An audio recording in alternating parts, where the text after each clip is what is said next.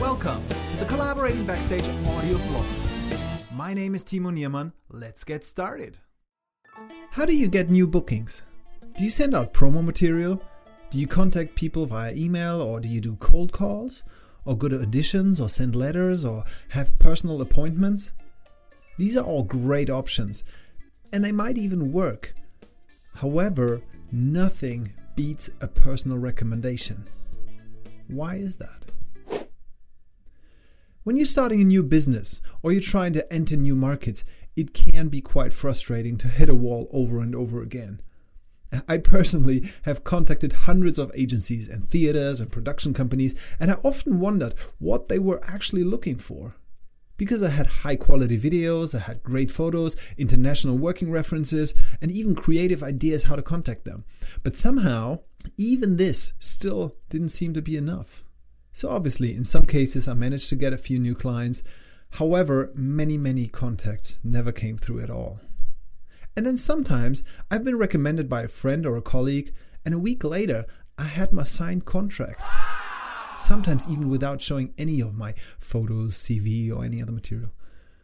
So, what was the missing link? How does a personal suggestion outclass any other point of contact? It is trust.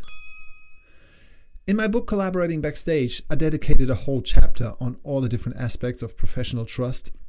And that starts with basic attitudes like being punctual and reliable, not taking any drugs, no stealing, etc. But then there are more complex things like capability trust. And this, for example, means that people can trust you not only to deliver the expected quality of your work, but that, that you can do so throughout the entire contract. So, for example, let's say you're a fantastic singer, but your contract says 10 shows a week, and physically you can't go through that schedule.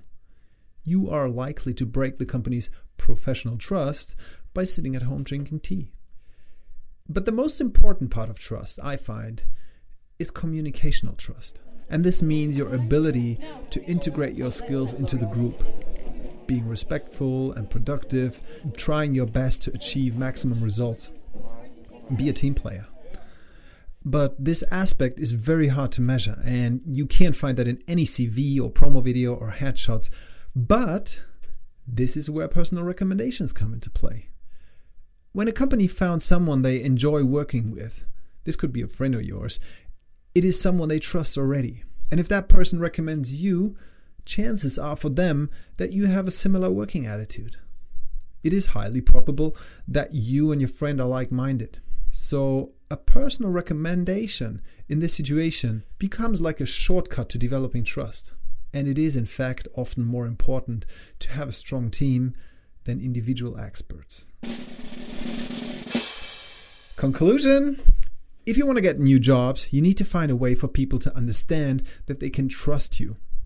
Next to your high quality promo material, of course, but recommendations for this matter are highly effective. And the good news is, it does get easier down the road.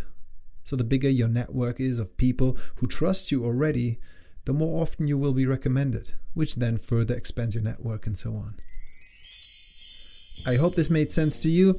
If you want to read more about this topic, please have a look at my book, Collaborating Backstage, or just contact me directly. I am happy to hear your thoughts.